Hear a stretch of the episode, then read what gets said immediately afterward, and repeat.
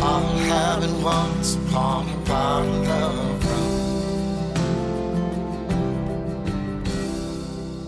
We're all gonna count down three, two, one, and we're gonna do it. All right. So, ready?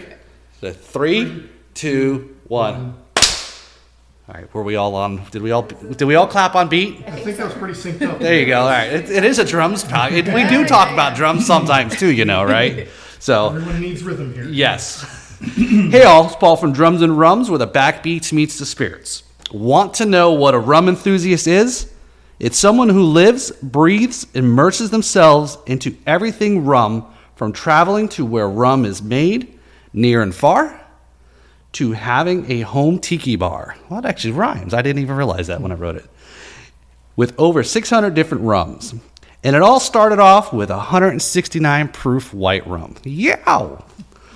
I'd like to welcome to the podcast the rum travelers Joe and Myssi. Hello. Hello. So, um, how you doing Doing well. on, on this on this cold stuff. right? We're freezing. It's On- cold here. Yeah, it's, it's not like- fair. Yeah, so even us, and we were talking last night on the uh, yeah, and thanks again for uh, being a guest on the uh, the biggest happy hour and a half an hour. Well, actually, it was a little bit more than a half an hour.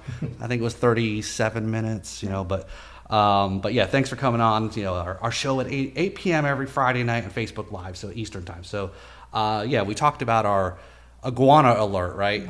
So uh, you know, we were saying you know all the FWC postings about don't pick up the iguanas. They're They're still don't bring them in your house. They're still alive. yes. Yeah, and definitely don't throw. It definitely, if you throw them on the grill, they definitely will wake up They real wake quick, real quick. And they'll be angry. Yeah, they won't take long. So, so I'm here at their uh, home tiki bar here. So thank you for inviting me to the. Uh, to, what's the what's the name of the the tiki bar? Now that's the hard part. We haven't been able to come up with a name yet. Oh. So right now it's just the Rum Traveler Bar, and we sometimes refer to it as Flip Flops and Dreams. Okay, there you go. Yeah. Nice. Flops and dreams. There you go. So, but today flip flops are. We've got socks on though, right? Yeah, well, yes. we have fuzzy slippers Oh. on because I can't bear to wear socks. Winter boots. yeah. yes, uh, yes. And the one time of the year, everyone brings their Uggs out. So, Oh, yeah. all right. So, I, I guess enough talking about winter or cold, right? Let's get. Yeah, we got to start talking about rum and traveling. So, your journey. Uh, did your journey, rum journey, start before 2005? You know. So I know you, you had a little bit of a story and that you you sent over, and how you started off. But was it 2005 or what was it before 2005? You know. Yeah, go. Well, I mean, I, I I'm sure I was 21 when Okay. I had my first uh, sip of rum, but uh, my dad always had a bottle of Bacardi in the house, and so that's kind of what I was exposed to as an early drinker. Okay. Um, so I drank that and got familiar with that, and uh, didn't really know much about. It was just rum. I didn't really think much about it, um, but I kind of got a taste for it, and uh, so early in my drinking career, I would uh, indulge in really just rum. I tried other spirits, and I'm like, eh, no, I don't like this.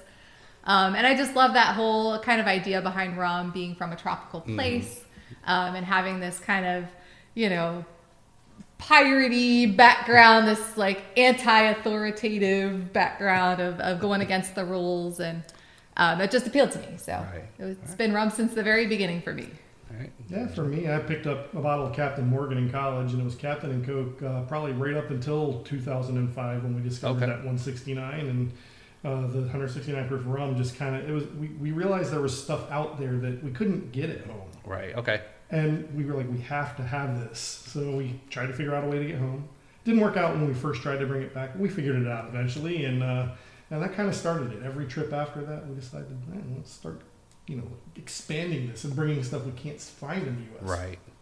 And I think that's that's that's an interesting part, right? For those for those of you that are listening to the podcast or, or watching um, that are already immersed and know the rum world and or enthusiast or whatever you want to call it, know there's a whole lot out there. But for those that aren't that are listening to this, and again, most of our listeners we try to kind of get in that middle ground, folks that are learning for the first time, so they get an opportunity to learn. Hey, there's more than just you know I don't have a sponsor for either one of them, so there's you know, and I don't know if I don't lose the chance of having a sponsor for you know. But again, I, you know, we know a couple of the big names that we just mentioned there, right? Captain and Bacardi, right? That's pretty much the the big boys in the world. But there is so much more out there. Obviously, you can see so behind. Yes, you can see behind them, right? There's so much and so many different things, and places too. So.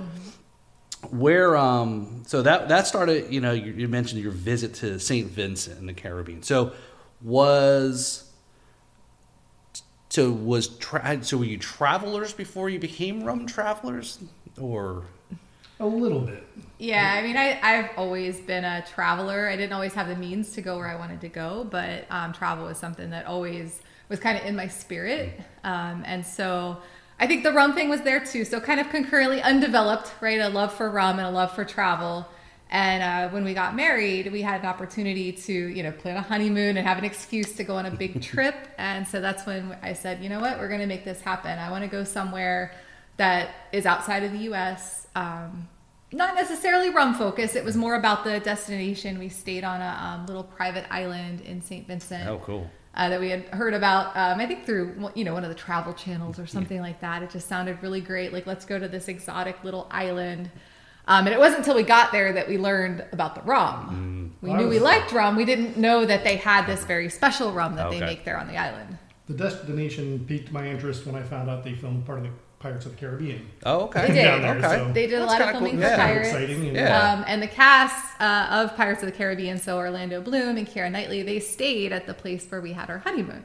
So Very that was pretty special. Knowing that yeah some really cool people had stayed there before us. It must be great if you If know, they stay there, If they right? Yeah, there. yeah. Now they said Johnny Depp was there too, but he didn't want to stay at the resort because they didn't have air conditioning. So he stayed on his his yacht, oh, okay you know, anchored out in the harbor there. So yes Johnny Depp we love him but we just can't understand him right. But yeah, to, to kind of like uh, expand on your question, uh, with St. Vincent, it was um, it was our first experience outside of the country, but it also was uh, you know like kind of a, a spark. We had gotten scuba certified right before our, our wedding, so that we could sc- dive on our honeymoon. So we were looking for destinations where we could scuba dive, but also had rum. So it kind of like started to get a little bit further as time went on, a little bit further away from the scuba, and a little bit closer to the rum searching. so that's kind of where we are now as we go a lot of places. so you replace your tank your your tanks of oxygen for bottles of rum Rum, yeah. for sure. So so the uh, yeah, I, I I think that's that's always right. Most people have that uh, you know vision of exactly what you said: the beach, the Caribbean, warm climate. I'm on vacation. You know, how many people do we we probably you know you, know, you guys as well? You've met or started a rum company because they have went and visited and this is what they want to do and these things and, and there's this whole uh, uh mystique about it, mm-hmm. right? Mm-hmm. So, but then we, as we've expanded even further, we find out, oh, rum's pretty much made everywhere, right? Which kind of blows my mind every time. And I always say, why should I not be surprised rum's being made here, right? So, but yeah, I, I agree. Yeah, there's there's that that sen- that sense of uh, great uh, cocktails that are definitely made and, and so forth. So the um, so is that then right after that you started like you started thinking about piecing some of this together to travel and tie the rum and the culture and places travel like the blo- you know you start blogging or, or do you start kind of What, cattle what year did we start the Rum Traveler? Oh, I don't have it written down. Um, I want to say maybe like around 2010 ish. Sounds about right. Yeah. something maybe 2012 somewhere in that range so it was you know years after we had that experience um, but i think like going outside of the united states for the first time was kind of life changing for me and seeing how the you know somebody else how, how they live in a Right. different country with different you know different structure different resources uh, different government um, different priorities right so for me um, going into because we stayed on this little private island but we also went to mainland st vincent um, we went into Kingstown, the you know the capital there, the big big city. It's not a very big city, but um, to them to them right yeah yeah, to them, I mean that's their Yeah, that's their yeah, capital, so yeah. that's their city.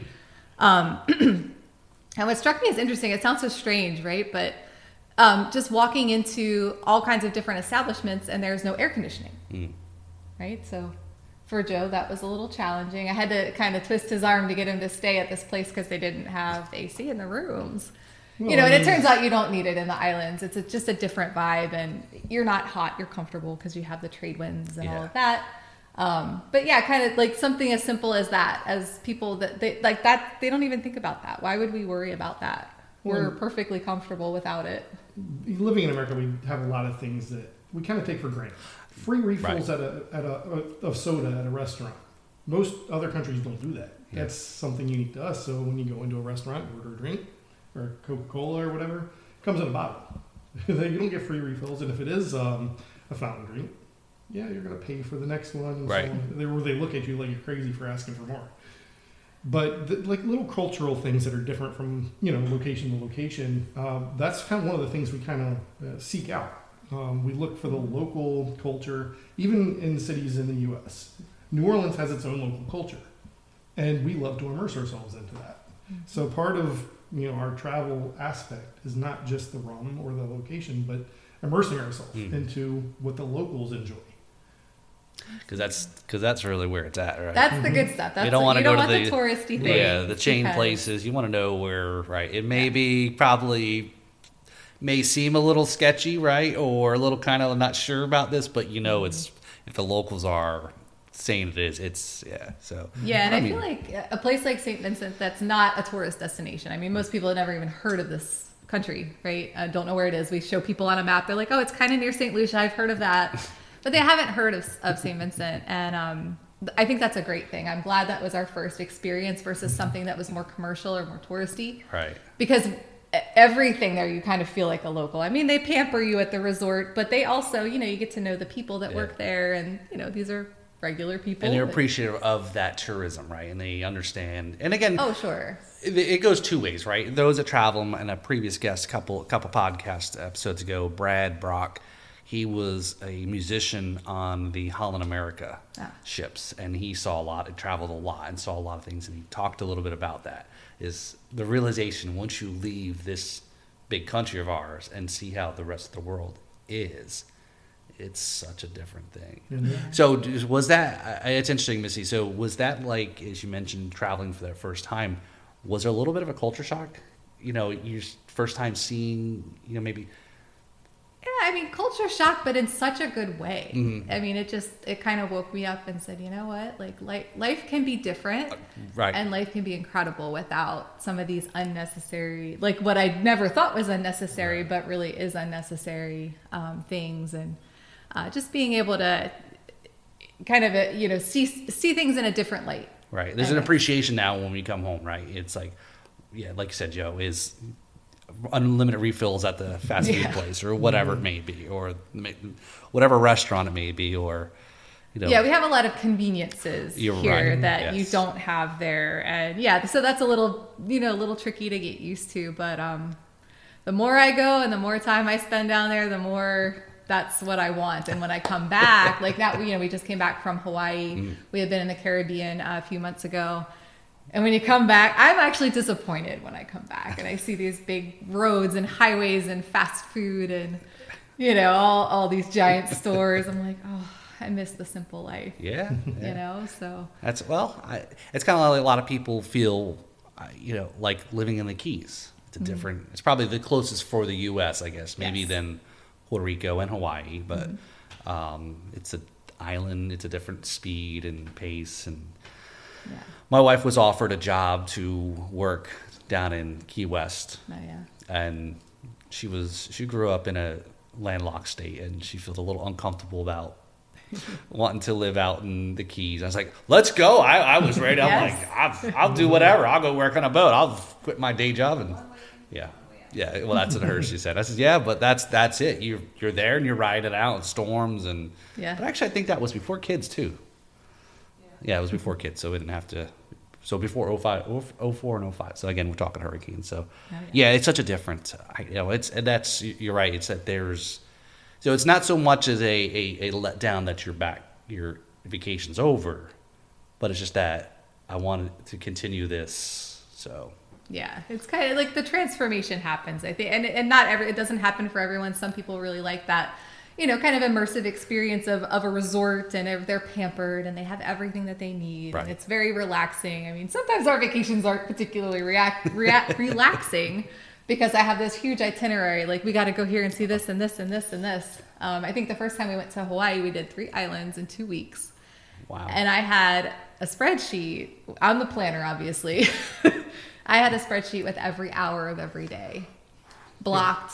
You know, like like scheduling meetings. That's how I had planned for where we were going to go. She failed to schedule lunch and dinner breaks. Yeah, there was Oh, no wow. food Wow. in the schedule, so we didn't eat. Most days it'd be like nine. stops, you We don't got time for that. Yeah, We'd have like a granola bar in the car on the way from what do you A got to snacks B. in your purse, right? Lost ten pounds on that trip. I know, and it was very it was a very active trip. We weren't just Right. laying on the beach; we were hiking and exploring Right. and drinking rum. And I'm like, oh, all right, well, I guess maybe I need to allocate time for meals. That's uh, that's a problem I have. We do this a similar thing with Tales of the Cocktail, an industry event they have in New Orleans in the summer. Um, and it's very, I mean, there's 25 different things going on at any given time of the day. And you really have to plan your schedule that way to pick and choose the most important Right. things. And I also do not schedule meal breaks in New Orleans. so, Joe, honestly, did she schedule bathroom breaks? Nope. Oh, no. Oh, no so you're no. on your own when you had It just happened. If you saw one, you better grab it quick. You know. So, yeah, it, and I, I think that's something about you know you just came you mentioned there you just came back from Hawaii and we we visited Hawaii over oh, it was about 16 years ago uh, for a, wed a friend's wedding, and we went there and, and, and it's it's it's I look back now. Once we got there, was shame on us because we're like, eh, okay, we live in Florida, you know, and then it's like, and we went to Maui, and and she was eight months, six six months, seven, and pregnant, and we're there the wedding, and I, I kicked myself for not doing some of these things, and some of it was around money too, right? It was like, all right, do we have it? Yeah, we didn't. We should have went to Pearl Harbor, you know, because how many times do I think I'm going to go back to Hawaii, right? Yes. Or a certain place, and we were like, you know, we should have done that, you know, and we didn't. So that means, okay, should we do we go back? Um, but it was interesting. Was like, all right, we got beaches, we have the ocean here in Florida, but it was like towards the end, and then we also we both got sick on that trip. But towards the end, yeah, it, I it was I I was so sick and I didn't care that I got a speeding ticket Really? going from one side of the island to the other. And then I was, she thought I was going to get arrested because I was starting to argue with the cop because I was a mainlander. And anyway, but that's a whole nother story. Yeah, that, that's about Paul. Paul's speeding ticket uh, podcast is a separate podcast. Um, but yeah, we you know we went up to the mount, uh, the top of Mount Hilla, Hakalugi. Haleakala? Hale- Haleakala. Thank you. Yes, Yeah. yes. Sorry, I know. We always say it. I And don't it's Haleakala or Haleakala. It's been uh, said that's a tricky Yes. one. I always say it wrong. Yes. I'm guaranteed to say it wrong. the last day we were on the beach and we're feeling better and we're standing there and I said, yeah, it just, it finally hit was because I said, you know, we may have the beach, we may have the water, but what we don't have in Florida is, you know, when I was pointing behind me, it was the mountains, right? Yeah. And, and, and so forth. So I'm like, okay, Vic- Volcano Bay at Universal, it doesn't count, okay, you know. Um, That's a plastic mountain. yeah. We have our garbage mountains down Yes, that's on the true. side, That's right. That's right. We do have our. Well, wait a minute. There was a hill that I saw just around the corner. So it's like, wait a minute. There's some hills. Um, but yeah, it's it's it's awesome to. I think that's that's a, that's uh, like you said is to. The opportunity to go somewhere and experience it. What's it like? What's the culture? And then to be very open. You got to be open. You Absolutely. got to be so open to, to that. So that's that's pretty cool. So Well, then uh, the, our first trip to Hawaii, like she said, we did three islands. It was originally supposed to just be Maui for It was a week. supposed to be t- two weeks on two Maui, weeks on laying Maui. on the beach, like you said. And then we started looking, and I was, Joe was like, "I want to go to Pearl Harbor," and I said, "Well, I want to go to Oahu too because you know my dad was stationed there when he was in the military, and I'd love to see that." So we're like, okay, well, I guess we have to, and you, you know, there's not a boat or mm, anything; it's Right. too far. You have to fly. I said, well, all right, I guess we'll go to Oahu for a few days, and then then Maui to relax Right. on the beach. And, then what it happened? became, well, we're going all this way. We want to see a volcano. And guess what? That's a different That- island. that- the big the big island, right? Yeah. Yep, yeah. gotta go to the Big mm-hmm. Island. Right. But we did manage to scrounge up some rum to bring back on in Hawaii the first trip. Mm. We did. Not realizing that rum was even a thing they did in, in Hawaii. So that was something we learned on that trip. Okay. Yeah, yeah. It, it's interesting. I feel like almost everywhere we go, even if it's not specifically traveling for rum, we can find, find rum. yeah, somebody's making it or Somebody's there's- making something somewhere in just about every little corner of the world. So, So that's that's we before yeah I, I would consider starting down more of that rum path. we had obviously big fans of Sammy Hagar, right? So obviously knowing about the tequila brand, and then once he came, sold the tequila brand, went and started making rum, we're like, oh, we got to try this Beach Bar rum. Finally found it in a store locally, and of course when I asked people, they're like, uh, they're like, what are you talking? I'm like, so we finally got the bottle, brought it home, tried it. We're like, mm, I don't know about this. And then we tried it with a little bit of soda and make it, you know, rum and coke. We're like, eh, I don't know. And again, it wasn't until you start learning, oh, it's what most people are accustomed to is more of the a molasses based or more of the things that are in the Caribbean they're used to. But there's, you know, the cane cane versions of stuff. So it's, um, yeah, there, there's that's there's like I said, I had a guest on. We're making rum in Scotland, They are. Yeah. and it's like, Yeah. so Well, and uh, again, tying in music to, to the travel and rum and tiki, we were actually uh, in Kauai recently, and uh, there's a tiki bar out there called Tiki Iniki, and Todd Rundgren is the owner. oh, okay, And So- very cool. I still, I hate to admit it, but I'm not real sure yet who that is. Um, we've been to this bar three times now, and every time I post about it, people are like, "Oh, that's Todd Rundgren's bar," and I'm like, "Great, who's that?" All right, so now I'm gonna try to remember here. So I think his. We'll edit this out if I'm wrong, um, but I want to think he wrote that song. The the song you would always hear like on a, a jock, you know, uh, a radio station on Fridays. You know, it's a big sports anthem song to do all the time. Hey, hey, hey, da da da da da da Rock and da. roll part two, or whatever it's called, something yeah, like that. yeah. Maybe. He's yeah, he's he's yeah, he's he's like he's got his yeah, he's known. People know him of him, mm-hmm. Yeah. but don't really know Yeah, what he- he's. Some people More are really huge fans. Yeah. I think he's Yeah. a very talented Yeah. musician, from what I understand. I just haven't been exposed to his music. I think Yeah. there's a little bit of a gap, like with age and people that are a couple mm-hmm. years older than me Yeah. definitely know who he is. People that are my age, maybe a little younger, have no idea. Yeah, early '80s at least. Yeah, Yeah, for and sure. he's mostly known as being a songwriter. Yes. And Yeah. not, a lot of people don't necessarily know songwriters; they know the performers and musicians. But uh, so yeah, I think that's kind of maybe part of the reason a lot of people don't recognize him is that he's in the background writing the music. Right. you know? Songwriters, the people, the richest people you don't know, right? Absolutely. Exactly. Yeah. yeah, because they write all that stuff. Um, so you mentioned Tales of the Cocktail. All right. So f- for those that don't know what that is, what is it? Ah, Tales of the Cocktail. So Tales of the Cocktail, um, and pre-COVID, they've had it canceled the past couple of years because of COVID. Um, but it's uh, industry spirits gathering. So bartenders, bar owners, distillers, um, cocktail enthusiasts, rum, you know, spirits enthusiasts, uh, you name it. A whole um, smorgasbord of people go to New Orleans in the dead of summer. It's in July. Super. It's, uh, 100 degrees and 200% humidity. Um, it's a very, it's, you think Florida gets hot in the summer? Oh no, New Orleans is a whole nother thing. Uh, so they pick that time of year because it's um, not busy, right? Because of the climate, it's so unbearably hot. Um, but it's about, it's usually about five days long and from eight, nine in the morning until however late you can stay up at night you have an opportunity to taste all kinds of spirits and cocktails. There are seminars throughout the day. There are pop-up bars, so you know bars that may be in London or Florida. They'll do a pop-up, you know, bar and they'll make some cocktails in a New Orleans bar. Cool.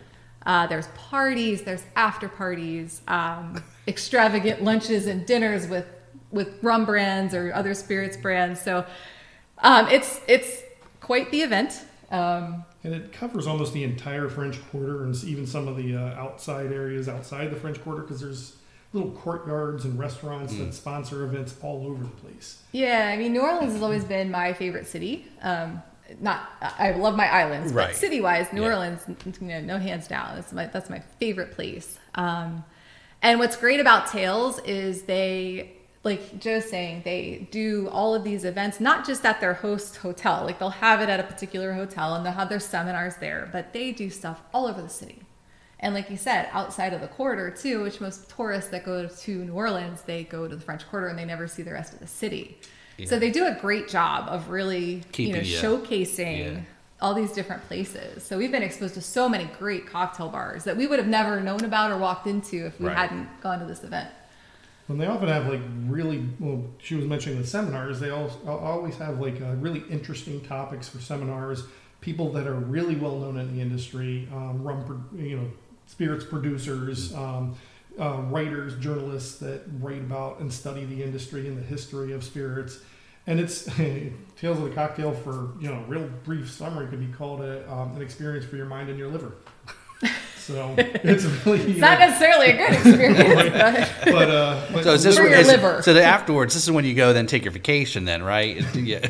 yeah, yeah. I mean, you, you definitely have to take a little break after Tales. It's very intense. Um, but it's it's the biggest spirits industry conference, uh, definitely in the United States. Okay. Um, I don't know if I can say the world. I haven't seen the whole world, but I mean, it's a big deal. People from all over the world come, and um, we've made so many amazing connections at that event. Um, you know, rum and, and otherwise. It's we branch out a little bit. We try to just focus on the rum, but sometimes there's not a whole lot of rum. Um, but you know, we Well, for example, a moonshine company from was it Kentucky Uh, or, or Tennessee? Tennessee, or, Tennessee. They're in Gat- Tennessee. Gatlinburg. Yeah, they we were walking through a an event called Meet the Distillers. Hmm. You know, they had several distillers from different you know distilleries all over the country set up so you could taste some of their product, pick up a little swag, learn about the product. And uh, we were waved o- or flagged over to this moonshine booth, and we're like, well, we're specifically focused on the rum. He's like, well, funny you should say that. We have a couple of, uh, you know, rum Rum options, shines. rum shines. Okay. Um, they had a hazelnut rum, which is absolutely delicious and unique. Yeah. This isn't this isn't Mark and Diggers. It is. Yep. Yeah. See, I, I look at that. I know something. Yep, exactly. That's the one. And we had never heard of them. Okay. Went over, tasted some of their Rum Beast products, and, and they have a lot of rum creams, but the hazelnut really blew us away. Mm.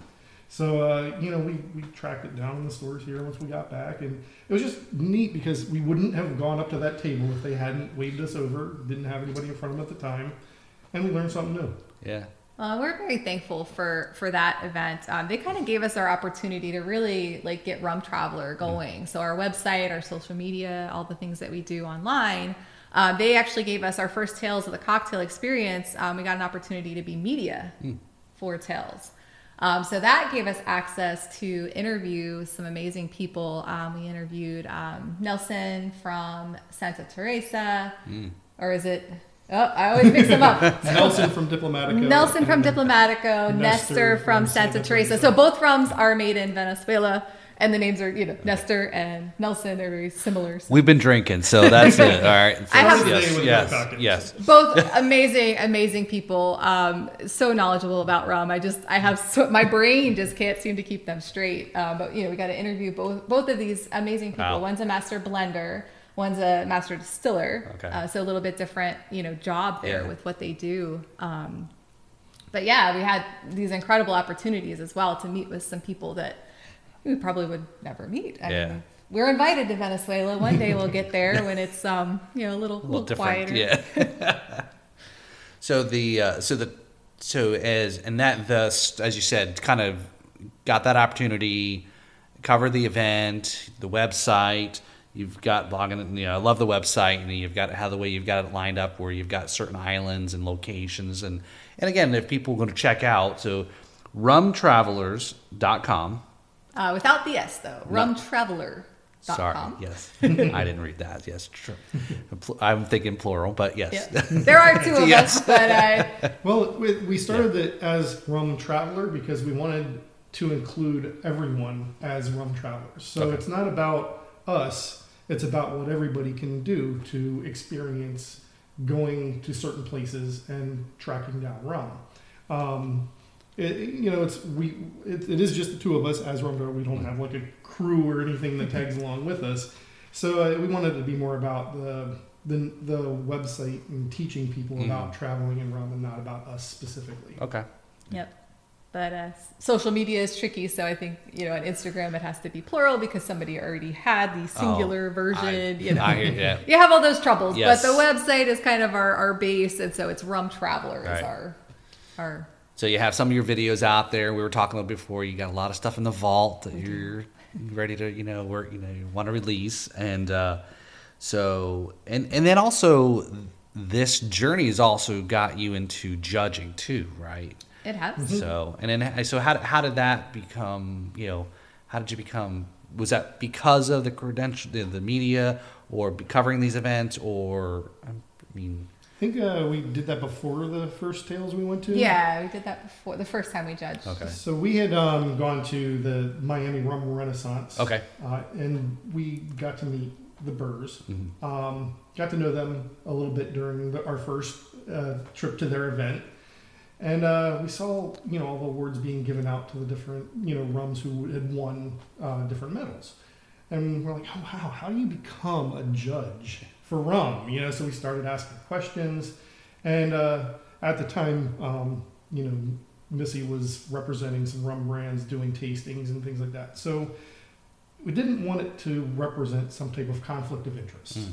Okay. Um, the Burrs knew that we had a large collection of rum, but because she was taste, you know, doing tastings for certain brands, you didn't want to give that impression that there was somebody somebody going to get some favor, favoritism because of that connection. right, Um, so we went on a cruise with the Burrs, the rum cruise, and they got to know us a little bit better, talking about all the different brands and how we don't really necessarily weigh one higher than the other. We give every rum a fair share, fair, fair chance. We, you know, like to endorse rum as a brand, not as A or rum as a, Rum as a spirit, spirit. not as a Right. brand. And uh, after see, she, you know, took us to a couple distilleries, and she said, "You know what? You guys are really kind of the people we're looking for for our consumer panel." We're like, "That sounds awesome. We should do that." and it's all blind taste testing. You know, you you know you don't know what the brands are ahead of time, and uh, we did it uh, a couple of times. We really enjoyed it. Gave us a really Yeah. neat exposure to some brands we'd never seen, and uh, kind of helped us develop our palates a little bit more. Absolutely. Yeah, you taste um, 25 rums kind of at a time. So they'll be categorized. So you'll taste aged rums together. You'll taste white rums together. You'll taste flavored rums together. Um, I don't know what the last category is. Maybe the cachaças and the agricoles. Um, so your palate's kind of toned into a particular thing. The flavored rums, that's always the tricky Yeah. thing. You don't know what you're getting in that little cup. Like you can look at the color, you can smell it, you can kind of guess, but you're getting everything from spice to coconut to guava to lime. I mean, you just like so your palate's just burnt Yeah, out. all of us, all of us Yeah. called the flavored rum category the the, the palate killer. It is. Because at the end, you're just I don't even want anything else right Yeah. now. But Yeah, but Um, one of the cool things about judging, so it's all blind, like Joe said. You just kind of know a little bit, like okay, these are flavored rums or these are aged rums. Um, so you uh, rank them. You have different criteria that you use and, and a rating system, and then you also put uh, you know your own little piece of paper. You put your tasting notes down of what you found in that particular spirit, and then at the end, um, you turn all that in, and it goes in for all the you know scoring and judging and for the medals. But you also there's a reveal room at the end, and so uh, you know we get smart. We take a picture of our um, sheet so we know what we liked and what we didn't.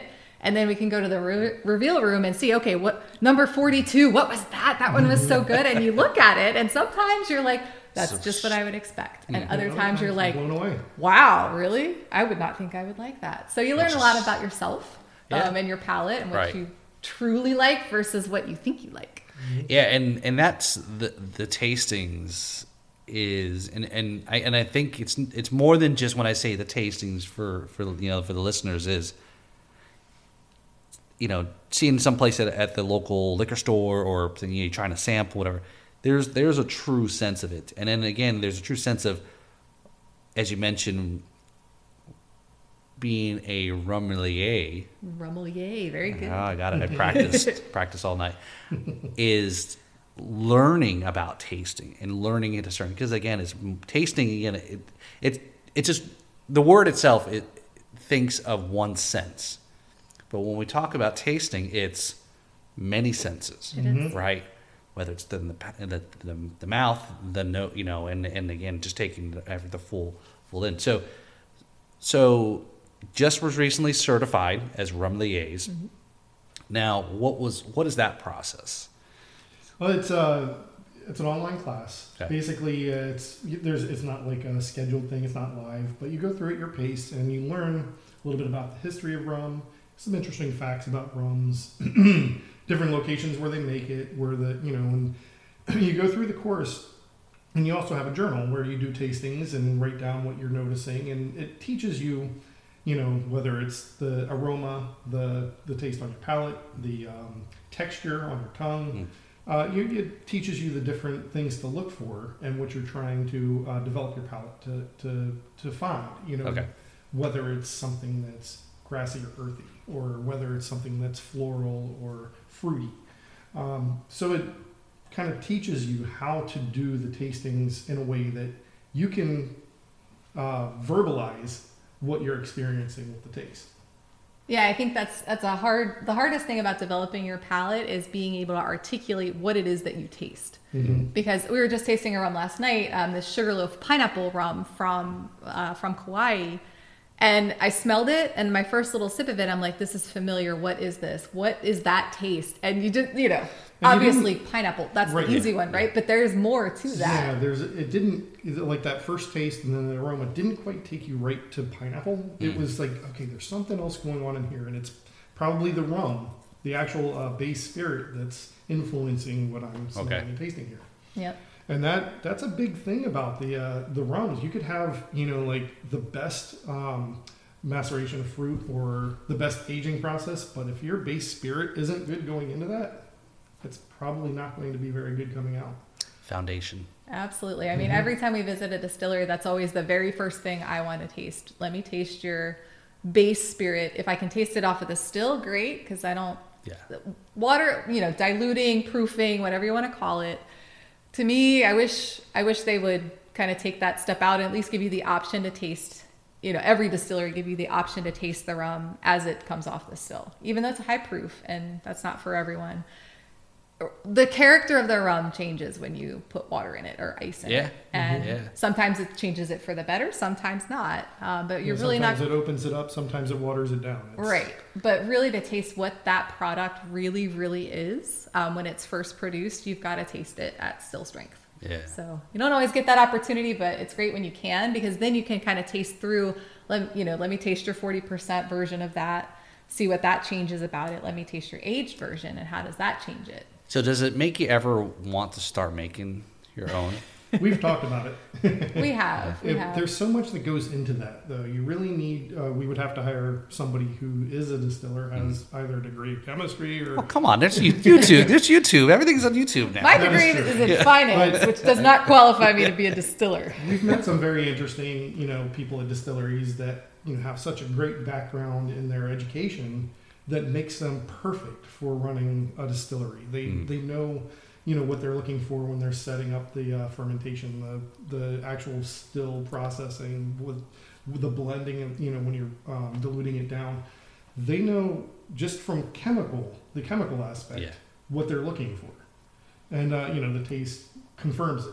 Right. They, it's Yeah. it's they are edu- they are knowledgeable enough to get to the result. And I'm not knocking any moonshiners, but again, because a lot of moonshiners are generation generations. Mm-hmm. But you know, again, it's it's a DIY kind of sense. It, it takes you longer. Mhm. You'll probably Well, get there, but to your Yeah, There- you'll, there you'll are- get there eventually. Yeah, there are a lot of people who started up distilleries had no idea what they were doing at first and have great products. It's just a matter of learning the process, and you know, and in some of those cases, it was a very lengthy learning process. Right. There's a learning curve there, and uh, we just don't have the capital or the uh, Or the time. to do it time. Yeah, now, so- yeah. And I don't know that that's entirely like what we want to do in Yeah, this industry. yeah, Um, I think there are people that are much better at it than we are. Um, but we have we have tossed around the idea though of, of taking a rum that's that's produced by you know somebody that we partner with um, and and putting our own spin on it. putting Okay. our own little Yeah, spin on it um, and and maybe putting out an expression there that kind of ties in rum and travel together. Yeah. So Well, and we maybe one day. We also are starting to build connections with distilleries that you know have done barrel picks for organizations like Florida Rum Society. So maybe one day we could do the um, you know rum traveler barrel pick, and uh, you know some of the local stores might be willing to pick it up and sell it for us. Yeah, it's it's it's uh yeah, I, I don't know. I think every time we watch the show on TV, you know, the the Moonshiner show when they're competing and all that, it's like mm-hmm. it's kind of it's interesting, you know. And I, again, it's rea- reality TV, right? You know, but I mean, these are folks that are making stuff and have been doing it, but it's neat, you know.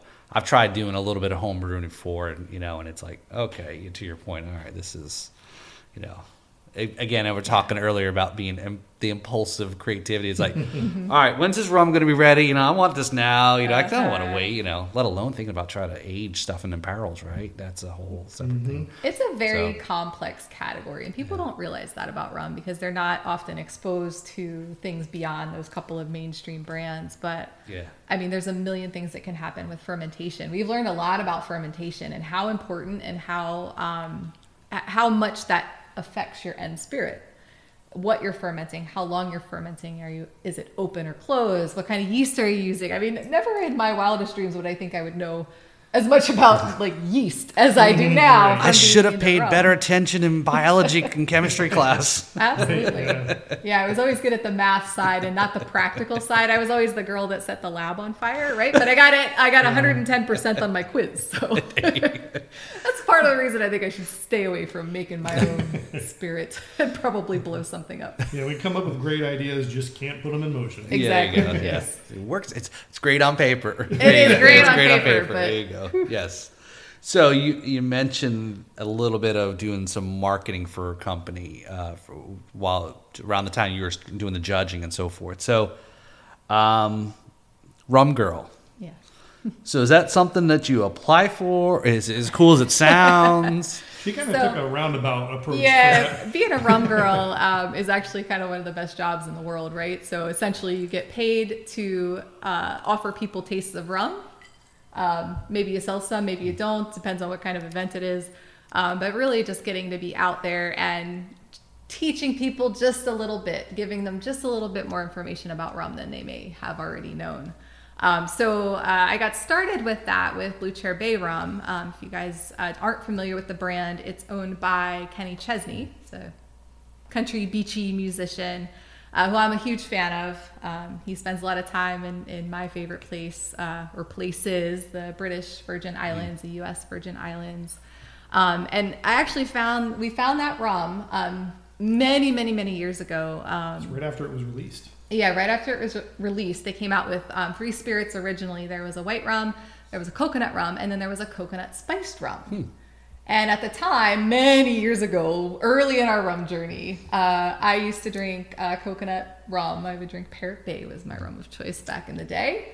And Joe, like you said before, like tapped in, and we saw this rum, and we're like, well, hey, that's like our two favorite right. things Come put together. so we bought a bottle and we tasted it. We're like, this is fantastic. We both love it. We now we can just buy one bottle instead of two, and we're good. Um, so we became, became, and then I found out that it was Kenny Chesney's brand, and then, so that just I'm like, well, this is great. Uh, so this is my favorite rum now. Um, so we started um, going to uh, at Epcot during Food and Wine Festival at Disney World. Uh, they would do, you know, different spirits would come and do these little um, tastings or mixology classes, and I saw that Blue Chair Bay had one.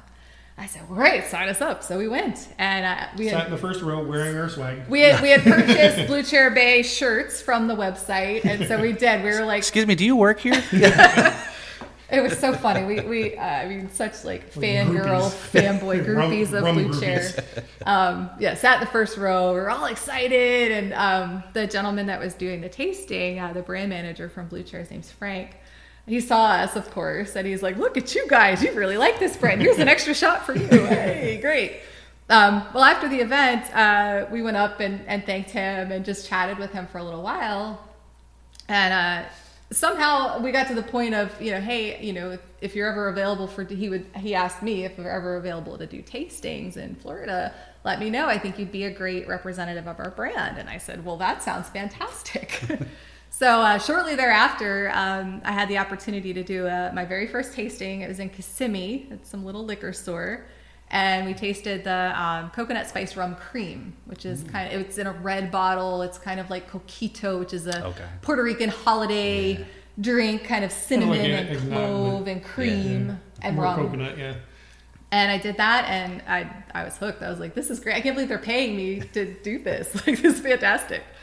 Um, so I've represented Blue Chair um, as a as a rum girl, so it's kind of like freelance, basically. Um, a lot of times with these tastings, they hire um, just models from an agency that don't know anything about rum or that particular product. So Often they would go, here's a shot.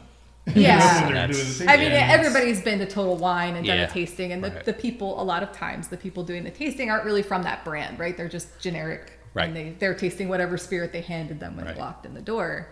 Um, so I think the people that at Blue Chair uh, were excited when they found somebody that Who was really actually- passionate, right. knew about the product, knew about Kenny, um, and was passionate about all those things. So we blossomed, and uh, and Joe eventually became a I'm rum, girl. too. Oh, we were working. they make um, you make you wear the same outfit. I chose my own. Okay. I did wear the blue chair T-shirt, but We were able to get him uh, something a little larger than a small. Yeah. no, no uh, busty tank top. No tank top. No, no.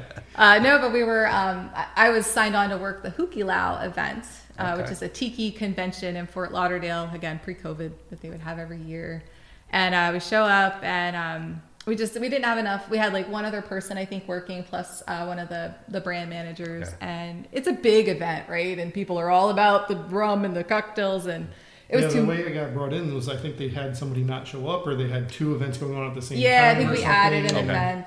Um, so we needed help, and Joe was with me because we were both kind of attending this little fun thing that we had found as well. I already had a T-shirt. He had a shirt, so they're like, "Put on the shirt, you put you to work." Right. So Joe became a rum girl as well, which is fun.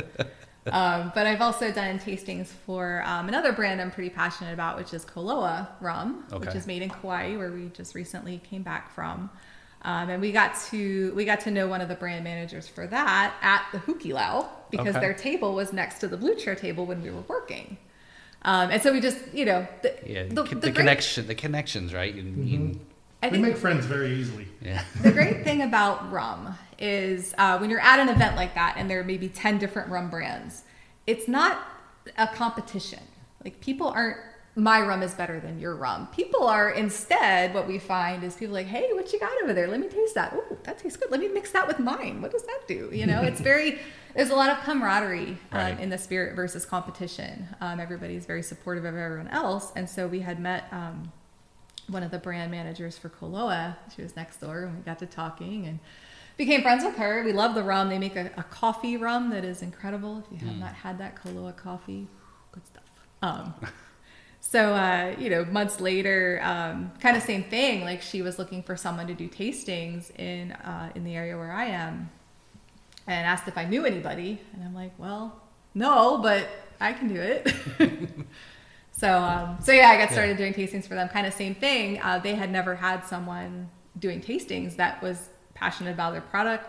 We've even been to Koloa's distillery, which is not open to the public. Most people have never even been to Kauai, much less to Koloa's distillery. But I could do a tasting and I could tell people, hey, is they'd say, oh, is this really made in Hawaii? I'm like, yeah, actually it is, and here's how they make it, and here's what's great about it. So it's been a, a really cool opportunity um, and, and to have that um, access to the spirits industry through doing these tastings. Um, we've been able to meet a lot of people and um, attend a lot of events. Well, and that's another thing. There, you've been able to work events that we might not have necessarily attended otherwise, Right. and you know that gave us even more exposure Right. to other brands and other other you know connections in the industry. it's it's it's, it's cool that right you, you took and you know this initial fun thing right and it's kind of evolved and it's grown and and again met different people opportunities and um the crew you know I, I know the Burrs have talked about when I've talked to them about the the rum cruise and you know which is which is like sounds like all right okay yeah sure sign me up you know and um yeah, that's uh, that's kind of. Did you get a chance to meet Kenny? Um, indirectly. Well, we, I've been to a few concerts, um, you know, some connections through Blue Chair, but um, the one big one that I, I said I always wanted to do and just um, d- took did what it took to get there was in Tampa a few years ago. Um, he has a big show at the um, Buccaneers Stadium. It's, I don't know how many thousands and thousands of Right, people. I mean, the whole entire stadium is full of people. Uh, again, pre-COVID, everything's pre-COVID. Um, The old but days. we bought BC, tickets BC. we bought like these VIP sandbar tickets, which sandbar is the floor of Kenny Chesney's concerts, if you don't know that. Um, and because we were VIP, we got in early, so we we stood at that stage. We so we were like the first people into the giant. I mean, this big empty arena, and it's us walking in right up to the stage. So I, you know, had my chin on the stage like this. And we stood there for like eight hours. He had two openers, um, just a lot of time before he finally came out. Uh, but when he did, getting to see Kenny performing like that, if you've never seen him live, um, he just puts 110% into his performances. He's such uh, he's so invested in what he does and his audience and he loves the no shoes nation which is what kenny chesney fans are called um, so i did i got to like kind of hold his hand for a moment and he sweated on me he filmed a music video in the parking lot, but we were already inside at the stage. You Oh. waiting, did. waiting for the show to start. he did yeah we would have been in the music video but we chose the concert and i'm glad we did because to be able to experience that show Oh, yeah. at i mean literally at the stage Yeah. was unbelievable. So that was my closest I came to meeting him. I hope one day maybe we'll run into him in the islands. That's actually how I'd prefer to meet him. And if I ever do meet him, um, we've talked about this a lot because we, we hang out at a bar that, that Kenny likes. And we don't hang out there because Kenny likes it. I know about it because of his Right. music, but we just love that bar and that We're, island. we're friends with the family that owns it now. Oh, and, cool. We you know, are. spend a lot of time there. Yeah, we actually we, we live there when we vacation on that island. We live ten steps from the bar and the little bungalow behind it, which is fantastic. But um, I always say, you know, if he ever shows up there, I'm not gonna be crazy fan. Go, "Hey, Kenny Chesney. I just want to walk up to him and say thank you, thank you for what you've done for number one for for the islands after the hurricanes. Yeah. He was first one in there helping.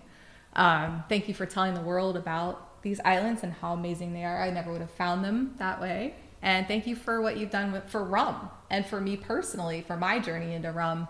Your rum is what really, other than the Yeah. St. Vincent rum, which you know was the Yeah, first, right. but his rum is really what brought me into the spirit very you know with with such a passion for it because it was multi-dimensional right it was travel it was the rum itself it was the music so i just want to tell him thank you that would kind That's of be cool. the end of it Yeah. Yeah, I said I would, you know, say, hey man, can I buy a drink?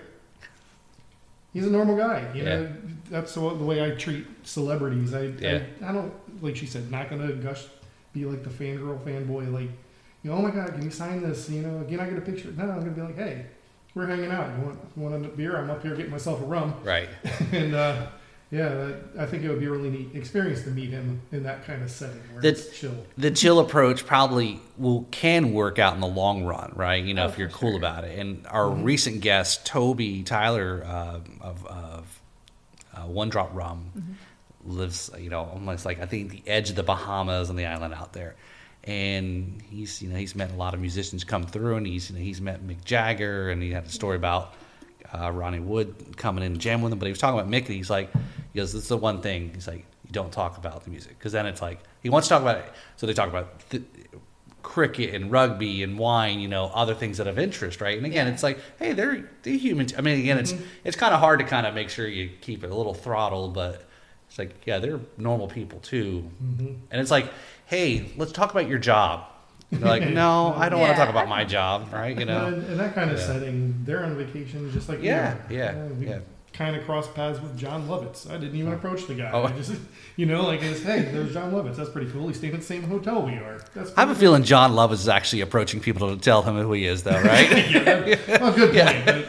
But well it's funny we only knew it was him we were sitting in the lobby of the hotel and he was checking out and we heard his voice oh, we didn't oh, even yeah. see Oh, him that's John we heard Lovitz. his voice I was like is that jon lovitz oh, we're, no, I think at first we said that guy sounds like Jon Lovitz, and then we turned around and looked at him. and, Oh, it is Jon Lovitz. Yeah. Look at that. Are you John Love? we didn't have to ask like there was no Yeah. question Right, right. for sure the uh, but these um, since you guys are you know I, I know a wide range of music, but probably you know obviously country fans as well is what I learned on uh, if you go to Nashville like in November timeframe or down towards the end of the year, most of everybody's home off the road, and you can see all the bands, musicians are in the clubs, Yeah. filling, jumping in, right? You know, whether it's the drummer from, you know, and I, I met the drummer from Rascal Flatts in, a, in a drum clinic, and uh, but it was just kind of interesting. Yeah, it's interesting when you bump into people, or you know, it's like our our tiki bar down in Jupiter, right? The the the square grouper, right? Yeah. Everyone's, you know, Mm-hmm. and then I was in Alan Jackson's bar in Nashville, and I said to the guy I was with, I was like, "Oh yeah, there was they had a, a square grouper sign, neon sign, all the way down the man." He goes, "Oh yeah, it's interesting." He goes, "He didn't get it. He knows the reference." I'm like, "Well," then I explained. I'm like, "Never mind." You know, it's like the original one is, you know, the original one is where where it lives. So, so transitioning from rum to travel. So as you mentioned, you travel. You just returned from Hawaii. Um, was um, so when you when you travel though is what's the, what's what is the decision about you know where you go? Is it I I think you kind of already said it, right? It's is it the rum or is it the location? But I think you kind of already talked a little bit about that. But but- she's the planner when it comes to travel. A lot of times she picks the destination, and I have no say in it. Oh, no, well, not that. True. no. I, I try to involve Joe, exactly. and um, he just, it's not his thing. So I just tell him Oh. where and when to show up and what to pack. And he, he follows along and he carries the heavy bags. So he's, you're good for that. and you're gonna have a, and you're gonna have a good time, Joe. oh, and you know, yeah. well, it, what it comes down to is she knows a lot better what she's doing when she's planning our vacations. Um, I've tried to plan trips, and I am so bad at it. Uh, but she can find the deals for you know airfare and, and hotels. She's excellent at you know picking locations. She's also very particular about the places that she likes to go. So if I, if she's going to like it, I'm probably going to like it. Right. Absolutely. Yeah. So um, I, I think, and it, the decision making process of where to go, um, that's definitely a, a fluid thing. Like what influences my decision on where we go, and, and COVID has thrown all that Right. uh, into a, into a difficult place. Um, so right now, I mean, I have to factor that in. Like, what are the restrictions? You know, how easy is it to go? Do we need a test? Do we need a quarantine? Blah blah blah. But if we put all that stuff kind of aside, um, I think right now. Um, I've found a place that is very near and dear to my heart that I absolutely love that we will go to every year, probably several times a year for the rest of our lives, um, and that's the British Virgin Islands. Um, but outside of that, if you kind of take out our, our and New Orleans is another place that we always go every year. Um, I look for, I try to do one new place every year, and that new place um, needs to be rum rum focused Okay. in some way, shape, or form. Um, so we focus on the Caribbean because it is close, it's convenient, and I love it. Right. Uh, Joe loves it as well, and of course they make a ton of very diverse rum. There is all different kinds of rum that are made down there. Um, so for I think our next trip, whether it be I guess 2020, maybe we'll try or 2022, maybe we'll try to go somewhere new. It's a little tricky navigating um, the environment right now, but Uh, right before, even uh, a little bit before COVID, we were just discussing how we've never been to Jamaica, one of the most yeah, popular Wow. rum producing countries in the Caribbean. we're ashamed to say that. Yeah. Um, but and there, we have there's friends reasons at many of the distilleries down there, and we still have not been. Yeah. Yeah. so there's six distilleries in Jamaica. So Jamaica is absolutely like next on the list once things are are feasible. Because the tricky thing about visiting Jamaica for rum is the distilleries are not in all all in one place. And Jamaica is a large island, um, and you have to kind of traverse from one side to another to see everything. No big highways. Uh, no, it's mountainous. Yeah, the roads are um, questionable in some of the yeah, I areas, mean, we, we've been on some tricky roads and some tricky islands. Um, Matter of fact, we, we, we had a Zoom with uh, Zan from uh, from Worthy Park, and, uh, and we were talking about it, and we were like, "How are the roads there right now, Zan?" And he's like, eh, "They're all right." yeah. So I guess it's hit or miss as to whether or not there's, you know, like, uh, you know, whether you're going to get a smooth ride as you're going across the island. But yeah, so our next, like the next new place that we go is probably either going to be Jamaica or Martinique. Um, I'm also sad to say that I've never been really to any of the French islands. We have been to a part of Guadeloupe, uh, which is called Les Saintes. It's like a little out island of Guadeloupe, but they don't produce any rum there. Um, but I am a huge agricole, agricole fan. Um, I love that taste. Um, it's odd, like I, you would think in my head, I'm like, why do I like this so much? And I can't really explain it, but it's just, it's such a pure spirit. Like if you taste freshly pressed sugarcane juice and then you taste an agricole rum, there's no question, you know, where that rum came from. Yeah. Um, when you taste a molasses based rum, I mean, some of them kind of have a hint of that molasses to them, but it's not like agricole. Agricole It's is like, different, wow. yeah. And the flavor is just over the top. There's so, so much flavor in agricole. Um, and I just, I think I like a lot of French things. I don't yet speak French. I'm trying to work on that. It's very difficult when you're exposed to here in Florida. There's a lot of Spanish, and I speak a little bit of Spanish. Right. So every time I try to learn French, I like the Spanish kicks Reverts in. back into Spanish. I, I have so much respect for people that can speak multiple languages because I can barely like hang on to one and then a little bit of a second one. Well, there's a Google translator now, right? There is absolutely. yeah. So I And feel like technology is our friend Yeah. at this point. um, but I've, I've heard um, visiting Martinique, and there's a ton of distilleries in Martinique um, that you can get by without speaking French. You know, certain places you'll have a little trouble, but you can you can do okay. It's lucky, you know. It's it's again. It goes back to we were talking about. You know, when you travel to other places, you, get- you leave the U.S. and you put things into perspective, right? And that, yeah, most of the world speaks more than one language. Where this country, very few, right? Because most Yeah. people, for the most part, can speak English as well as their native language. You know, Right. I mean, I know there's certain parts in the world, and you know, um, that probably don't, but. Um, Well, one of the Yeah. things that just really amazes me is that there are so pe- so many people in the United States that don't even leave, leave their hometown, much less Right. their state or country. Yeah. You know, it's it. There's so many people in this country that just haven't taken the opportunity to travel and, and learn about other places. let alone like go to go to the the country's capital to go to Washington D.C. Mhm. Right? I mean, it for most kids that do get an opportunity. You know, my kids were safety patrol and got to go to D.C. on their own. Let alone you know the parents letting them watch them go off on the Amtrak train and you know and all that. Right?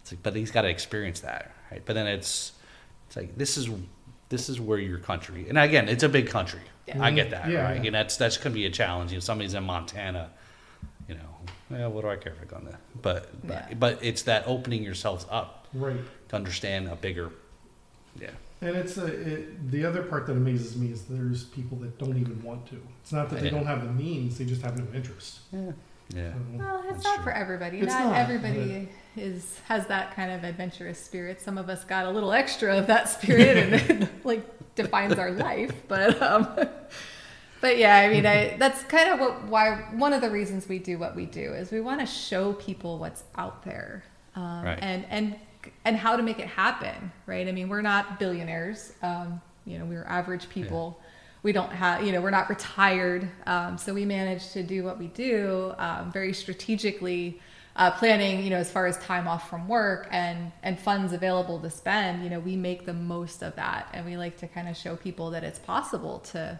Yeah. you know travel like like rock stars without Without having the rock star salary to go with it So it, in in that travel sense, I mean, that's a good that's a good point. Is um, have you ever thought about sharing a little bit more about that planning behind the scenes? You know, and it Yeah. helping showing a little bit more to folks and saying, hey, you know, here's how we did this, and and you know, you know, here's the budget, or or and I, I don't know, you know, I mean, Yeah, yeah. No, I, I have thought about that. We've um, we've actually thought about kind of getting into um, more of a travel planning like service, like putting trips together. Okay. um, specifically, you know, designed for what we do with with rum. Um, we actually we did our first little rum traveler event. Uh, we took a bus trip to Lakeland uh, from Orlando to Lakeland Yep. to visit. Um, to visit Lugo Craft Spirits, craft spirits there. Uh, they make patoros and they make a couple other things. Um, and we got a group of, uh, I think we had 30 of us, 40? yeah, roughly, yeah. I think it was a good crowd. Yeah. Yeah, we had we had a good group. Um, so so I would say we, but I planned that all of that, put all that together. So that was kind of like our first kind of trial run at putting together a trip. Now, when you get into a, a real trip with flights and hotels, it gets much more complex. So I hope one day that we can kind of go that route and, and offer some travel, uh, some prearranged travel trips for people. Uh, but yeah, in the meantime, um, we've thought about it. I don't like to give away all my secrets because if I did, then everybody would like snatch up all my little deals and and, and take away all of uh, all of all of the wonderful opportunities out there. But um, you know, there's lots of lots of tips and tricks we've learned over the years in traveling and traveling and bringing back rum. I mean, we get asked about that a lot. You know, how do you how do you bring that back? And Yeah, I mean, the most we ever brought back.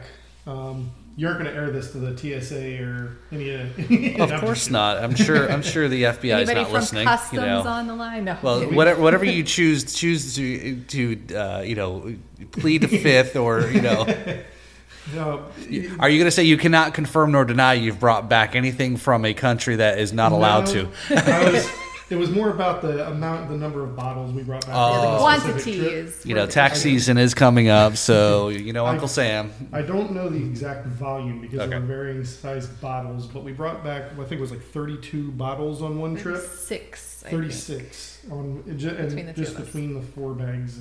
that we. Jeez. So that's that's a lot, right? Um, typical uh, duty free limit is two two liters per person. Well, somebody That's was asleep at the uh, the customs So desk. you just. Well- you just be honest on your customs Yeah. form, Yeah. Yeah. right? And so, um, you know, if if you go beyond your duty free limit, um, there's a there's you have to pay duty, you have to pay Yeah. tax on the rum. Yes. It's a very very very small amount of money. Uh, so on you know fifty dollar bottle of rum, it might be two dollars or something. It's not like it's twenty dollars or something substantial. And I think a lot of times what they're looking for is people who are trying to bring cases in to sell them in uh, package Mm. Yeah. stores or in Right. bars. Correct. Uh, so, you know, if you go over a little bit, they- they're not going to throw the book at you. But, you be honest. Like we're always honest on our form. We say Right. how much we spent on the rum, how much rum we're bringing back in. Um, but we put a dollar amount on there because that's kind of how the form is set up. So we say rum and a dollar amount. We don't like itemize because there's not enough lines usually on the form for that. They only give you five or six lines. We're usually bringing back all kinds of stuff. Um, especially, I think that trip um, that might have been one of the rum cruises. So we visited multiple islands. That's why Okay. we had so many bottles. Right. Yep. Um, Overbought on the first island.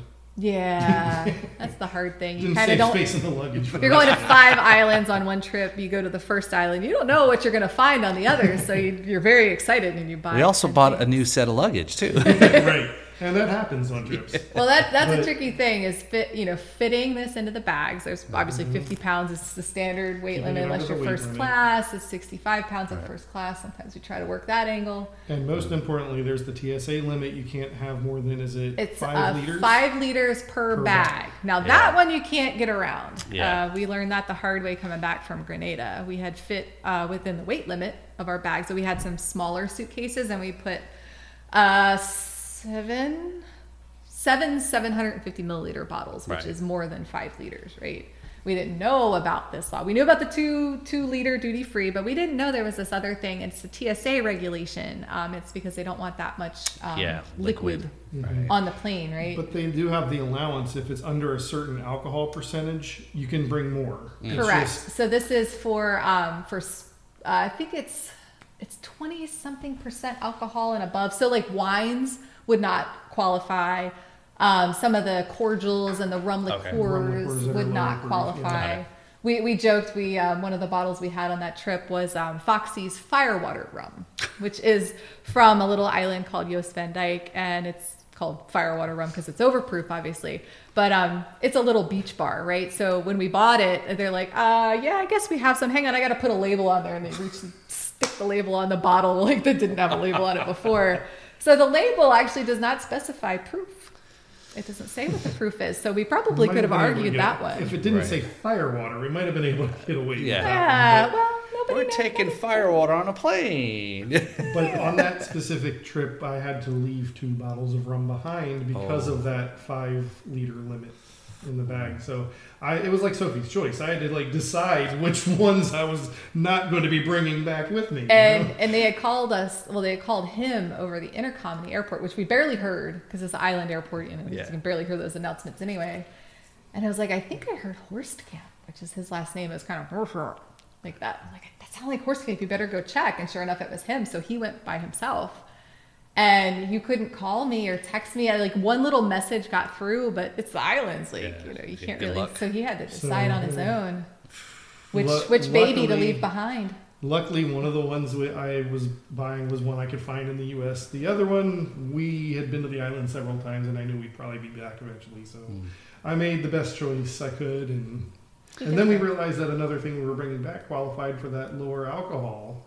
So we could have kept one more bottle. Yeah, had we And was known that the law, whole face so. palm.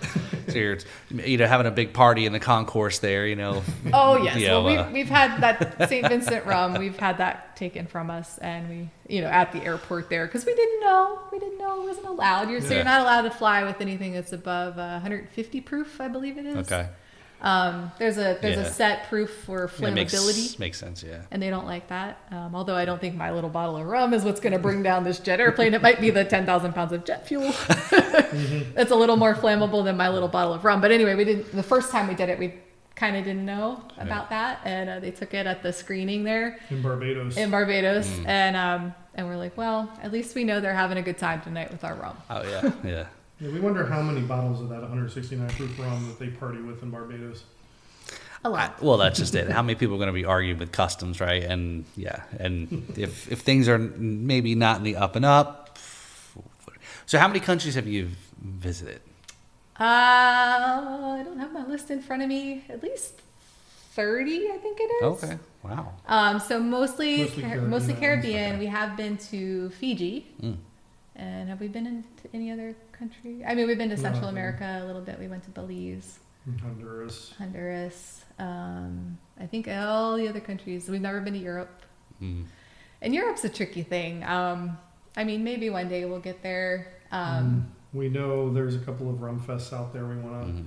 Hopefully eventually go to, and now we know they're producing rum in Scotland. So Mhm. yeah, I mean, they produce rum. They absolutely age a lot of rum there too. Yeah, right. So they'll get Caribbean rum, bring it over, and age it Yep. in we've in got Europe. invited to a place to stay in France. Yeah, Nice. uh, we just met a couple from Berlin. Um, they were telling us all about the Berlin Rum Festival, which is apparently, you know, fantastic. And I've heard that from other people as well. So it's just you put Germany next to Jamaica. In my eyes, is a little tricky, right? Not to say anything bad about Germany. I'm sure it's a beautiful country, but for me, it's Always back to gonna the take white sand and the I'm a blue beach water. girl. I always will be. You're, you're gonna have a hard time getting me somewhere that's less than 80 degrees, even if they have all the rum in the world. including today. right? I think it's probably warmer in Germany right now than it is here. so, what's the plans for this year? Uh, so this year, I'll answer that since Joe has no idea. I don't plan Okay. anything. Uh, so we oh, just, should, he, should he not? Spoiler alert. well, I think you Well, know, I know if, where we're going. I if if he listens to all my, details. oh, okay. it's funny. Like I'll I'll talk to him for like 10 minutes about it, you know, planning and destination, and I'm like, were you listening to any of that? Do you even care? Should I just do it? Mhm, Caribbean, uh, three weeks. Okay. No, yeah, yeah. uh, yeah, so we just did a week in Kauai, in Hawaii. Uh, so in March, we are going to Dyke in the British Virgin Islands. So that's my favorite place, I think. Uh, it's hard to pick a favorite, but it's hard to say that one's not my favorite because I love it. Um, that's March. Um, in July, we will probably be in New Orleans for Tales of the Cocktail because it looks like that's going to come back this year in person, which we wouldn't miss for the crossed. world. It's such a great time. Um, and then There's so much, uh, like you said, there's so much in New Orleans outside of Bourbon Street, right? Oh my gosh! Yeah, Uh-oh. we, we often don't even go to Bourbon Street. We might have to cross it to get where we're going, Right. but we don't. We don't spend. any Yeah. time We stop it. at Lafitte's once in a while. I'll make an excuse for Lafitte's. Um, and then after that, I haven't locked it in just yet, but I believe in um, October we're going to uh, go back to Jost Van Dyke for two more weeks. Okay. So I've got a little All right, like get your get your plan. I won't Yeah. call it a timeshare, but I, I bought into a really good deal to stay at our little beach bar. Um, I bought a bunch of weeks there, so actually I've purchased 12 weeks. Uh, we, we will have used four, um, so I have eight more. I think you actually purchased all their beach chairs, tables, and flags, and everything. Well, the great thing about out. about the it's a tiny it's a little tiny place, right? And so it got completely flattened by Irma. There was nothing left, and so they've been rebuilding since 2017. Um, and this uh, package, um, I'm basically giving the money directly to the family, and they use that money to buy beach chairs and picnic tables and signs and Fix plywood. and Yeah. enhance the So it- place. It's so cool. I mean, I'm so excited I got to do that. That's why I bought so much of it. Um, partly it's a great deal, but also like getting to see your tourist dollars literally going into into right. This place. because we know where that money. We know exactly where what it's being used for. Right. It's because it's the only money they have coming in. I mean, they have other patrons From the everything, bar and but stuff, Yeah. but it's a tiny place. We so. joke because it was literally the week after. I mean, it wasn't even a week. It was like three or four days after we got back from a trip. She had brand new uh, beach chairs out front, Yep. and we're like, and she had just bought the, the package for additional weeks there, and she's like, I know where that money went. Yeah.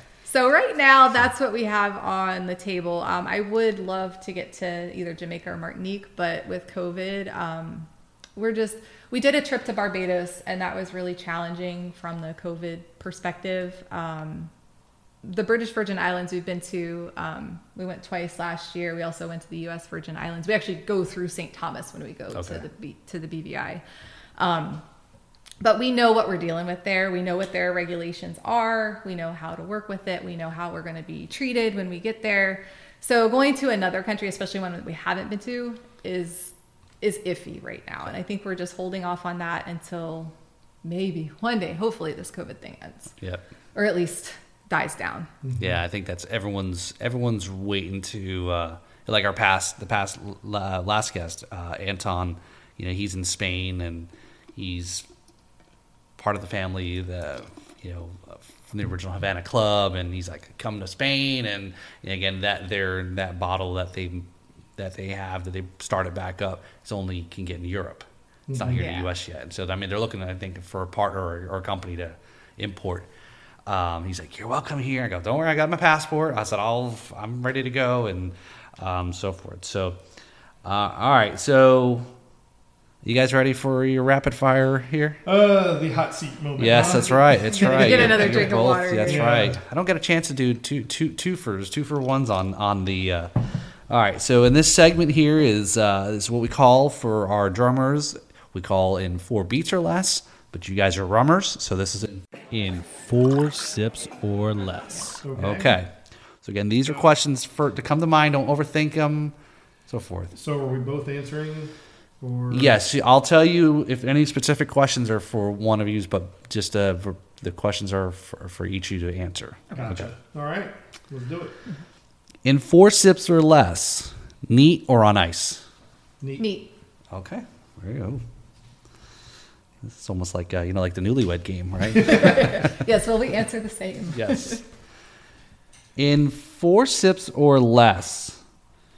So, in your favorite cocktail, the daiquiri, what rum?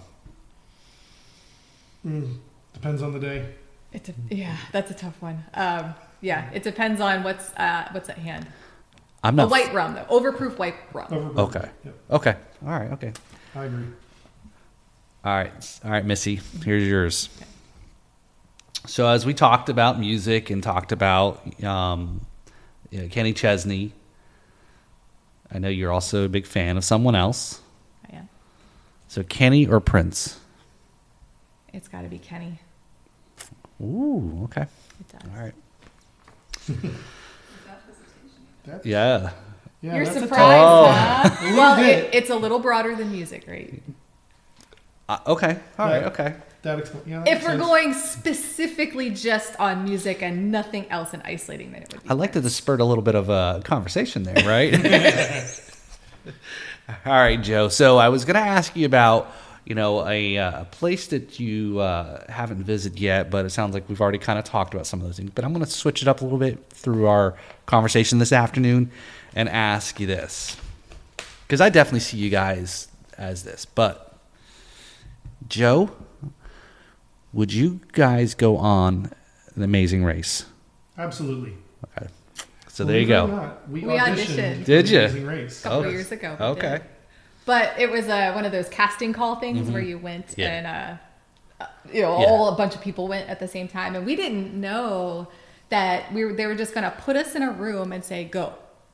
It was a video audition on spot on site, Okay. which gave us what was it a minute to? I- it was I like think, like- sixty seconds to kind of do our Yeah, spiel, Ninety seconds, something. something like that. I thought someone would be asking us questions. Yeah. It would be like Oh. an interview. Oh, it would be okay. and we didn't know Yeah. until they sat us down. They just said, "Okay, go." we're staring at the camera like We're like, uh, um, you have 90 seconds. Go. Why Tell should us. you be on Amazing Race? So we had a choice of either doing the in-person, you know, um, it, uh, you know, like uh, application, or doing a video and sending it in. And we thought, you know, we're really good. We have good personalities. We make, we have good conversations with people. Let's just do the interview one because the video one you sent in, they gave you more time. I think it was like a minute and a half or two and a half minutes. You got like an extra minute. Okay. Yeah. And we kind of had an idea, like if we were doing a video one, we could script it, we could figure out what we wanted to say, but then you're put down for 90 second video interview in a chair, and you're like, oh, good lord, what am I supposed to say here? yeah. So I don't know that we did uh, so great with that, and we always said we would, do, you know, do the video audition and, and try it again, and just never got around to it, and then COVID happened. So I know I Yeah. hear they're doing it again, right? Like yeah, they're- they started, back, it up. We up. were, We've been watching it. Well, uh, they've they've been watching it at home, and it's the episode where it was paused in the middle of COVID. It's interesting because they wow. they were taping it, and then you see like COVID. Did they really? The COVID shutdown happened, and then right, and then they sent them home, and yeah, eh, Yeah. Wow. And then okay, come back if you want to come back. And not everybody decided to come back. And Oh, we think it was the fall the fall of last year they started it back. Yeah. Have you ever watched the Naked and Afraid show? Yes. There was an episode of that. I think the guy was in. Oh wait, South I thought you were going to tell me you were on that. I was like, whoa, whoa. I am not doing naked and afraid, and it's not the naked, it's the dirty. This is not our, our killing things. experience. I'm just piggybacking Okay. off of the COVID story, but yeah, it was a it was a guy in I think I don't know if he was in uh, Costa Rica or it was someplace. I think it was Central foresty- America. Central America somewhere, and uh, he, his partner had uh, tapped out. He had like I think a week to go, Yeah. and they came and got him and said, "We got to pull you out." And he's like, "What?" And he's like, "I, I want to finish this. I only have a week left." And they're like, "There's a global pandemic. We got to get you home, or we might not be able to." And so he got pulled out of the uh, challenge with a week left. Oh, that's And he didn't get, you know, that show, you don't get the opportunity to resume. yeah. Right? Like it's, they should at least gave him the money. It wasn't his fault. I don't, do Yeah. they win? I don't think I they don't get any money. No, I think it's for all naked and about- afraid. No, they got to do something. They might give him like ten thousand dollars or something. I don't think it's like a large amount of money. Well, I, I don't know. If I if, if what we know now, I would almost be like, I'm fine on my little isolated island because nobody else is around, yeah, right? yeah. I bet that guy's like, I wish I would have stayed. I wish they would have let me yeah, stay. yeah. But uh, we didn't Yeah. audition for Naked or Na- Naked and Afraid, but we did, however, audition for House Hunters. Oh, We almost got on House Hunters when we bought our first home here in Florida, moving from Maryland to Florida. Um, we interviewed with the producers, um, you know, did this whole thing, and it came down to um, our realtor was a female, and they had already had too many female realtors on the show. So they didn't want to use our realtor; they wanted a male realtor. So we tried to, you know, switch it around, and it just it didn't happen. So Oh, bummer. that was a bummer. We really wanted to do that. That would have been fun. Mm-hmm. But unfortunately, we learned some spoilers about House Hunters. It kind of ruined the show for I, us. it's yeah. Yeah, once you learn how something's done, all the uh, you know The, the, how the scenes sausage stuff, making is done, right? And now or, like, or, rum, oh. or how the rum is made, and you know, right? Yeah. the veil has been pulled Yes. back. So, Joe, I thought we were going to say, you know, we, maybe we, we need to work on a night show idea called Rum and Afraid. I like that. There you I go. like that. Yes. or naked and rum. It's poorly Well, well, sometimes the rum causes the nakedness. So anyway, all right, yes, yes, Not yes, Sure, we should go that yes. direction. So we're gonna pay. We're gonna save. We're gonna save this extra content for our Patreon. rum fully exposed. There you go. Yeah, that's right. Love it. So all right, excellent. So all right. So uh, in closing here, uh, you know, so what what do we what do we want folks to check out? Um, you know, website stuff or any particular charities. I know you talked about a little bit about the islands, or you know, here you go. Here's the shameless shameless plug promotion, right? All right, so I'll roll with that since Joe doesn't um, really handle any of that stuff. I do all that work too.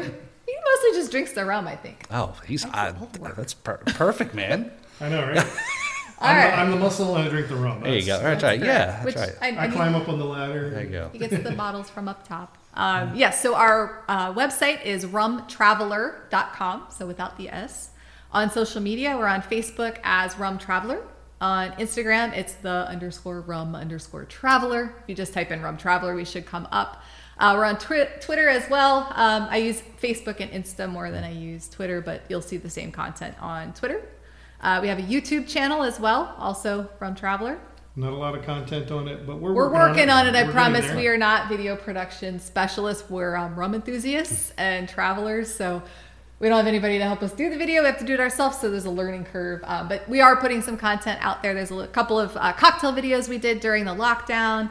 Um, there's also uh, we're do- we did uh, one video on Epcot, like where to find good rum in Epcot. We have one coming for Animal, Animal Kingdom, Kingdom. and then we're going to start to get into more uh, about our traveling um, and, and the places we've gone and the things that And we we've should done. have some video from our Barbados trip at some point. Once I get the uh, Animal Kingdom uh, video done, we'll start pulling that together and Okay. hopefully have something up soon. Yeah. And Very then, uh, since you mentioned it, charity wise, uh, not rum related at all, but become very near and dear to my heart. There's an organization in the British Virgin Islands called PAW BVI, P A W B- BVIs. They're an animal rescue organization. Um, they spay and neuter uh, dogs and cats on the island. Uh, if you've never been to the Caribbean islands, a little different than here in the States. There's a lot of stray animals, um, a lot of unwanted litters of, of animals so they spay and neuter but then for the animals that are born on the island they have a program where um, if you're flying to the usvi or bvi you can volunteer as a flight escort for dogs and cats, mostly dogs, but they do fly cats sometimes. Uh, because they have puppies and kittens that need homes, and they partner with organizations throughout the United States. So even if you're not, you know, in Florida, they partner with other ones as well. Um, but we did this recently in October. Uh, we volunteered to escort two adorable little puppies home, um, and we brought them to the Greater Pet Greater Pet Alliance of Orlando um, up in Sanford. And these two little puppies found a home. They almost had a home here at the Rum Traveler House. They we originally uh, the plan was for somebody to meet us in Miami and uh, bring them to an, uh, one of the organizations there in Miami, but I guess they didn't have fosters or a place to to take care of them, so we volunteered to drive them to Orlando from Miami, and had they had to overnight here in in Sebastian. So that that was the killer. Two little adorable puppies spending the night in your house, and then you have to give them up the next day. I mean, I almost didn't let go of the carrier when the guy get a little more attached to them when they're running around your own house. Oh, Yeah. So, but it's such a great experience. It doesn't cost you anything. They pay for the the ferry fees and the airplane fees to bring the pet along. Um, it couldn't have been easier. I mean, we didn't have any problems at all. And these puppies traveled for like 12 hours. They were in their Oh, little wow. carrier, and we didn't have any issues at all. No, no potty issues, no sicky issues. They did fantastic. So if you're ever flying into St. Thomas um, or you know into actually into Tortola there, uh, check out Paw BVI um, and see if you volunteer to escort a couple of cute little puppies or kittens back to the states to find homes. Very cool. All right. Well, all right. Maybe we'll travel to the BVI. Uh, Yeah, that's right. Yeah, everyone's it's three against one to get a cat in our house, and I'm the hold the lone holdout. So uh, we won't talk about that. That'll get me in trouble. So all right, excellent. So I'd like to thank Joe and Myssi for coming on the podcast and talking about rums and traveling and. And uh, so check out our podcast. Like I said, it will be available on February 8th. So just before Valentine's Day. So the perfect, you know, our couples podcast here. And also check out other great episodes out there. So follow us on Facebook, Instagram, and subscribe to our YouTube channel. Like, subscribe to the Facebook, rate us, all those things that you're supposed to do so I can quit my day job. And the website, drumsandrums.com. And thank you all. Have a great day. This is Paul. We're back Beats Beats Spirits. Thank you guys. Thank you yes, yes. Thank you for in, inviting us. There you go. All right. All right. Great day, y'all. If you like what we're doing here at Drums and Rums, we have a Patreon link to help with setting up interviews and creating content that you find entertaining and interesting. Also, if you'd like to sponsor, advertise on the podcast, or if you want to come on as a guest to promote something related to the show, email me at info at drumsandrums.com. Lastly, I want to thank Brad Brock tune titled Once Upon a Bottle of Rum and check out his podcast, Jams and Cocktails. Thanks again for listening, where the backbeats meet the spirits.